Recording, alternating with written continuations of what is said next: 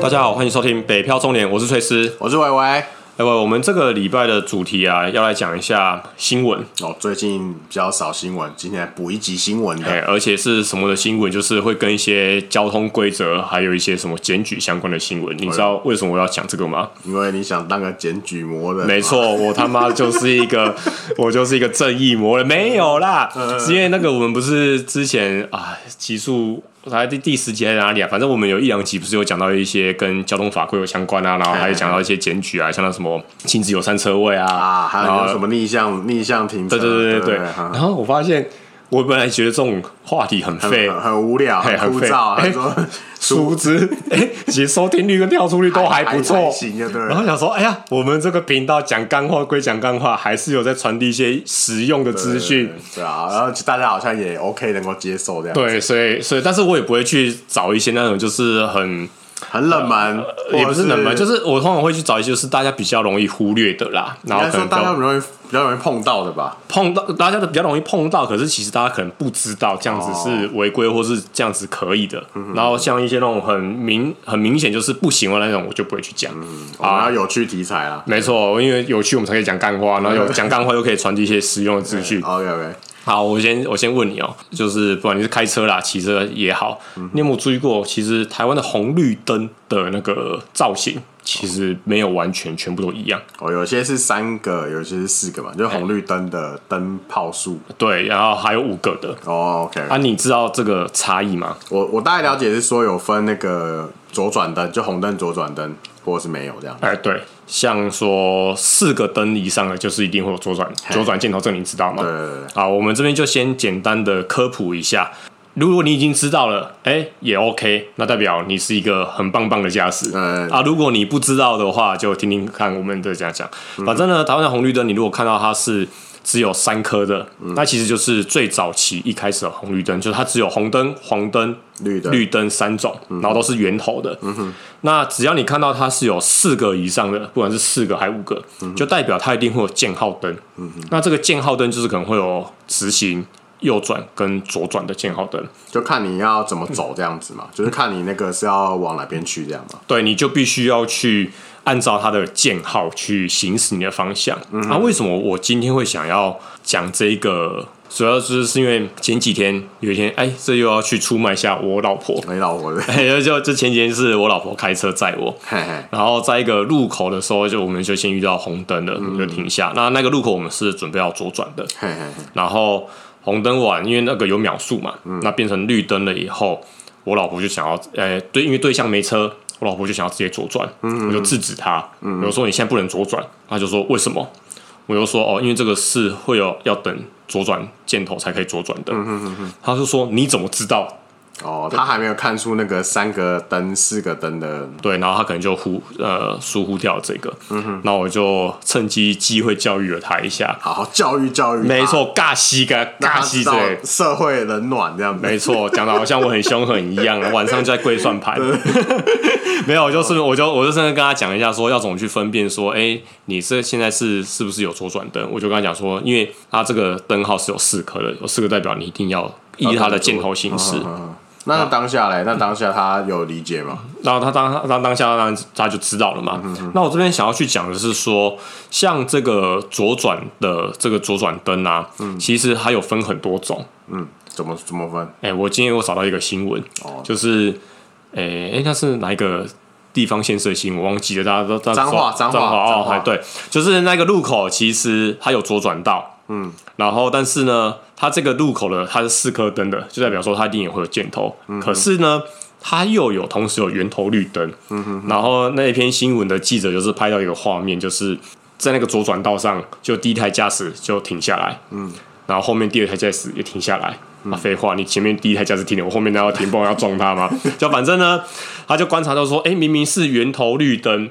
然后这些人在左转道却都不走，嗯、哼哼然后后来记者就有去采访他们这些车主，嗯、车主就说啊，因为这个有四个灯的，我知道它有左转箭头啊，嗯、啊，一定要等到左转箭头亮才可以走，不然会受罚。嗯嗯，你知道这个事情吗？你知道圆头绿灯这个？你知道有一些四个灯呢，还有同时它会亮圆头绿灯吗？我很少看到有这种灯呢，你很少看到对不对？对因为这种的灯真的不多。好，那这边要想要去传递的就是，其实只要是源头绿灯的时候，嗯，你就是可以直走，也可以左转，也可以右转，只要你的道路状况许可。嗯哼，所谓的道路状况许可就是。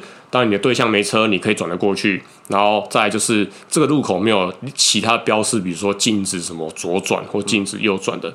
只要是源头绿灯，就算说它你明知道它会有左转箭头，它有特意设置一个左转道。源头绿灯，只要对向状况 OK，你都可以左转。OK。那当下那个你老婆那时候是没有圆头绿灯的？没有，它是只有直头、直行跟右转的箭头灯。所以我就跟他讲说，你一定要等到他左转的出来才可以左转。哦，明白明白。换言之，只要看到源头绿灯，其实。只要车况允许，任何方向都可以开嘛，这样子。对，源头绿灯就是一个万用通行啊。哦、只要它车况允许，然后没有另外的标示去写说它禁止左右转或什么的，嗯、哼哼你都可以左右转。明白。就算说你明知道它等一下还有一个左转箭头，你还是可以转。对，那当然左转灯出来的时候，算是一个左转的专用啦，因为它就是对面会挡下。对对对，嗯、但是你一样。源头绿灯，如果对向车没有车，你 OK，你还是可以转，这个不会受罚。哦，明白明白。哎、欸，我我之前好像听他讲过了，不过我自己习惯还是会等红灯，就是他左转箭头出来，然后才我才会转。对，因为很多人都会，他他都有一个初步的了解，就知道说，哎、欸，四个灯的就是一定会有左转箭头，嗯、然后有左转道，他就是在等这个左转箭头。嗯，啊，但是其实源头绿灯也是可以。那一篇新闻还有特地去询问那个交通队的，嗯，那交通队的。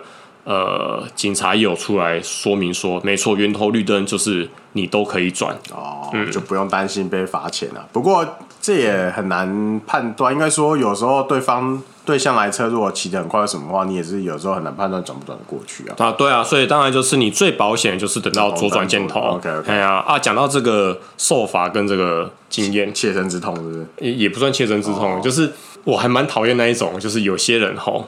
嗯哼，我不知道他是有意还是，我相信有些人是真的不知道这个，就像我老婆一样，她可能不知道这个、嗯、这个箭头，哦、但我也相信有很多人是故意的，是什么故意？就是你明明就知道这个是左转道、左转灯，嗯、然后你要直行的，或然后你就硬要给人家挡在这个左转道、哦。他可能是当初在开的时候，他本来要直行，然后他是停在最左边，然后可能他可能是一直开最左道，然后到了路口突然变成红灯，对，但是他又没有打算要左转。他就要等那个，他可能要等绿灯，所以是卡在那一道这样子。对，然后就卡住后面左转的人，哦、然后或者是变成左转灯的后面开始一直扒他，他又一直要想办法要切出去，然后但是切出去那个直行道时候，后面车又一直来，他又过不去的事。嗯、啊，像像这种我自己有遇过，我自己也，嗯、我曾经说有一阵子还蛮常去台中的，嗯嗯，啊，台中你在台中待过吗？对对对，台中的路我觉得蛮神奇的，就是它会一条直行道。然后它也不会，它很多路口可能是只有三个灯的，啊、所以我知道它是三个灯，我知道说哦，我应该是可以直行也可以左，但是它会突然变成有一个左转道。哦，对，它的道路会突然就是怎么讲？它下它本来这条可能是都正常，可能等到它你开过这个路口到下一条之后，它变左转道。对啊，因为像我不熟就台中这个道路规划的，我很容易就会遇到这样的状况。左转道。可是像我啊，我就会我觉得有时候这这两人在看 bug 的，像我这样我就会。跟着左转，哦、我顶多在对，我我就鼻子摸一摸，我我不要去占住人家后面左转的那个嘛，权益这样。对啊，我就跟着左转嘛，那顶多再花一点时间再绕回来而已啊。嗯，对啊，有些人就是我不知道他是到底是故意的还是怎么样啊。不管你是故意还是你不知道，你遇到这种状况，其实我觉得你就顺着左转吧，因为这个不要不要阻碍到大家。因为这个其实远景看到是可以开发你的哦，你挡道是不是？然后后面的。驾驶如果不爽，他其实行车记录器可以。你知道这个检举叫检举什么啊？位依灯号及标线行驶，这都是可以可以检举的。我最喜欢检举这种的。果然是一个检举大。我跟你讲，我最我还喜欢检举一种送的，你知道吗？他明明是要左转的。嘿。最常发生在那种上下班尖峰时段，然后有一个左转道，大家都知道那个就是一个左转道，在那边排队的。嗯，他就觉得说啊，你们都很笨，我最聪明，我就直接一直开直行道，然后切到最前面之后，对，直接好像切西瓜这一种。我跟你讲，这一种的一样可以，哦，一样也可以罚，一样可以检举。这个叫做什么呢？叫做。呃，左转车辆占用直行车道，未依灯号行驶。你真的是很有经验呢。不是，我觉得这种人就是很白目啊！我就觉得啊，所以是怎样，大家都乖乖排队，这就这就很像那一种高速公路在塞车的时候插队插队砸到的嘛。哎、欸，这个其实有时候很危险呢、欸。嗯，对啊，然后我就觉得哦，阿、啊、豆你就是最聪明，其他人都笨蛋。哦、OK，对，我就最喜欢坚持这种的。算算你算你厉害，对对啊，算你会检举。对，所以其实这个就是让大家知道啦，就是我在网络上有看到有一些人就说，嗯。他真的也是不知道这个，然后他就觉得台湾的这个红绿灯的那个很不清楚，然后也不知道到底是哪个路口是有左转灯，哪个路口是没有的。其实很简单的，你只要看它是三个、四个、五个，只要是四个以上的，它一定会有左转箭头。嗯哼哼，对，除非它那个是还有圆头绿灯的，不然你就是要等左转箭头出来才可以左转。了解，明白。那接下来我们还在谈论另外一个新闻，是关于哪一种方面？是你最不喜欢的哪一种？你最想要检举的哪一种情况吗？这好像没办法检举，我这不知道怎么检举啊！我问你，因为你在路上的时候，你让你最觉得最给小、最给小、最最堵烂的那种，就是呃违规状况是什么？哦，因为我现在开车居多啦，其实我我我很不喜欢就是并排临停。就是开车，我开车的时候很讨厌遇到路上有人并排临停这样。哦，对，并排临停很烦，因为因为有时候可能我们只有两个车道，两个汽车道加上一个机车道，然后他可能想要临停在机车道上，但是他车体过大，半个可能四分之一半个身体是卡到。我半个车道，没错，然后变成说我要绕过他的时候，可能要往左偏一下，然后往左偏一下，我就站到最左道的那个车道，后面后面人就开始扒你，扒，就好像我在我在挡他路一样，就好像我就好像你是想要恶意插队一样，就觉得很就觉得很委屈。对，这这并排真的是很烦，而且台湾超常发生，因为台湾真的就是贪方便了。现在可能我只是下去买个东西，我就是下去怎么样怎么样一下不会怎么样这样子。对，好，这是一个。然后你知道我最讨厌什么吗？我最堵拦那一种就是车汽车停在路边，不管它，而且这种很常就是会发生在像结合你这种并排临停的，他就突然开车门的。哦，这个你有切身之痛，我有钱我还两次，我还两次。你知道为什么我要特地讲这这个事情吗？嗯，因为我看到一个新闻，很近是三月底的事情，在台南，哎、嗯欸，不是台南，说错，台中，台中就是有一个车辆违规并排，嗯，然后突然开车门。只那你这种突然开车门，对后面的如果说是那种骑脚踏车跟骑摩托车超危险的，他就是急反应，对他就是突然开车，他也没有在看，人家不都说现在开车要提倡什么两段式开门吗？嗯嗯台湾人根本就不能再鸟你什么两段式开门的，嗯、我爽我就开，嗯对，然后他真的就是这样子一开，然后后面的机车就直接根本就反应过来，直接撞，然后就倒了，倒了，然后呢？后面有那个，后面有另外一台车也反应不及，就直接把这个机车骑士碾毙。哎呀，你看见不见？总是有，就是可能一般受伤就算，可是这种真的是悲剧发生这样。好，我为什么说我有切身之痛？你不是也知道吗？国中，我国中一次嘛，我国三我还印象非常深刻。那时候国中我骑脚踏车，嗯，然后就是骑一骑，然后就是被这种白木仔直接一个车门打开，我就直接喷飞出去啊！那个时候。我是那个右手小拇指缝了三针，呃，那时候就是那样，但是但是但是 你知道那时候其实最大损失是什么？你知道？你还记得那时候是刚好我们，哎、欸，我们好像那一次是我们是，我们是末代高中联考嘛？对，我们好像是末代高中联考，然后同时那个时候开始有推甄这个制度，嗯，那个时候刚好是要去推甄啊，推甄那个时候就是看你撕到哪个学校榜单，你要去那边考试嘛，嗯，我因为右手小拇指。缝三中我没办法写字嘛，哦，所以我没有办法去推甄。真的是一个车祸影响你这人生的这一生吗？有这么严重吗？呃，没有这么严重啦，因为其实那个那一间学校就算这上了，我可能也不会去啊。但是我就只是觉得很堵啦，我就觉得妈，你到底在干什么？嗯哼，哎，缝三缝三针呢？嗯哼，右手小拇指，我那时候完全没办法写字哎。然后后来你第二次是在高中嘛？对，然后就去靠腰高国中一次，高中又来一次，只是高高中这次变骑摩托车，有驾照骑摩托车了。然后又是一样，我就然后又是一个白木仔，又这边给我突然开车门，我就直接又，又撞到他车门。哎、嗯，我其实都没有骑很快哦。OK，我真的都没有说特别去当那种飙仔骑很快，其实就是照正常限速骑。但但是你那种突然开车门，你完全没有在看你后面摩托车，那直接开那个，你后面的骑士真的完全没有办法躲，嗯、啊一样就撞到。受伤这样子吧？你有受伤吗？那一次还好，那一次撞的没有像国中骑脚车那一次那么快，就、哦、就是稍微跌倒，嗯、但是。那时候就像我说，还是个火爆少年，就是年轻气盛的时候，一下车直接开屌的，对，一下直接开屌，直接就先很顺口的，嘿，对，五字经就先一路上屌了。好，这不是重点，重点是我想要分享什么？嗯，你知道我那时候撞车的地点在哪里吗？好。因为我知道那时候你都会骑到，你知道 就是某个朋友家，就是我们共同朋友家，然后你们会约一起在走路去。对，我们我们那时候其实有驾照了，但是因为那个朋友他家离学校很近，所以我们就有伴嘛，我就会把车子停在他家那边，然后在一起走到就是走路去买个早餐啊，嘻嘻哈哈去去学校嘛。啊，我一下就就就先开飙了嘛。哦，因为刚好发现他家门口，对不对？不是正门口，他他家门口的对侧，但其实就是他家门口啦。然后那时候刚好那个被他阿妈看，他阿妈刚好早上出来，被阿妈看到，然后看到你，哎呀，那一幕，他没有看到我被那个车门喷飞出去的那一幕，他看到我 的那一幕。然后据我们那个朋友后来跟我讲说，哎，我阿妈讲来搞讲，哎，你那朋友就怕哎，你来拍啥回？还说以为你朋友以为你是那个混混什么混哪里？对对对对，然后说哦，林边就派嘞，赶快搞干嘞，也是蛮有趣的。好啦，但是没事啦。啊，对啊，没，因为那一次人没受伤嘛，那反正就是摩托车有点刮伤啊，但是对方的错，对方就赔嘛。嗯但是我真的还是要讲，其实这种汽车哈，因为我们现在都是以开车为主，其实我都会把这个事情一直在提醒我自己，嗯我不要造成别人这样子的伤害。所以我开车门特别凉，对我真的都会很注意的看，说我后面有没有车，因为这个我知道真的很危险，你真的不知道会不会就是像台中那个一样，一个人命就因为你这样子的一个随随便便的一个开车门，你觉得好像没有什么大不了嘛？嗯嗯嗯。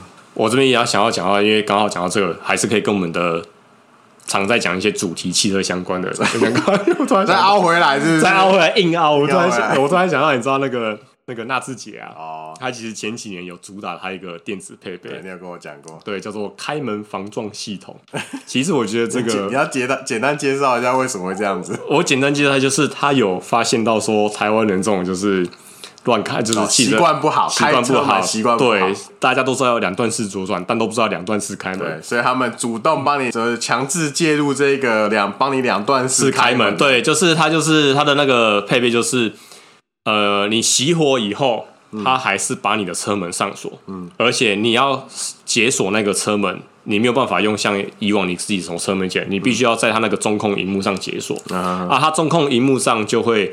结合它侧边的镜头哦，就会主你要解锁前，你会看到后面有没有机车。对对对，镜头上面就会，因为它结合它那个后照镜的镜头，嗯、然后投射在你的中控荧幕上，就是后有点像是盲点的那个作用啊，那、哦、就是强迫你一定要先看一下中控荧幕上，说，哎、欸，到底你开车门的那一侧后面有没有机车、机车或什么的，对，然后你先了解后后面来车的情况。对，然后你要解锁一定要按荧幕解锁。OK，对啊，其实说真的，因为纳智捷其实也很多纳黑。我也不想让人家觉得说我好像又在帮他自己啊，但是其实说真的，我觉得这一个功能对于台湾这样的状况其实是有必要性存在的啦。嗯嗯，嘿，但是但是我相信以台湾人民懒惰的程度，可能就是直接按了之后也不会看荧幕，没错，也不会看镜头，按了之后直接开的，没错。然后或者是想办法再去什么原厂或是外厂电脑插电脑把那个功能那个取消掉。而且我还有一个一个困惑嘞，啊，万一如果触控失灵怎么办？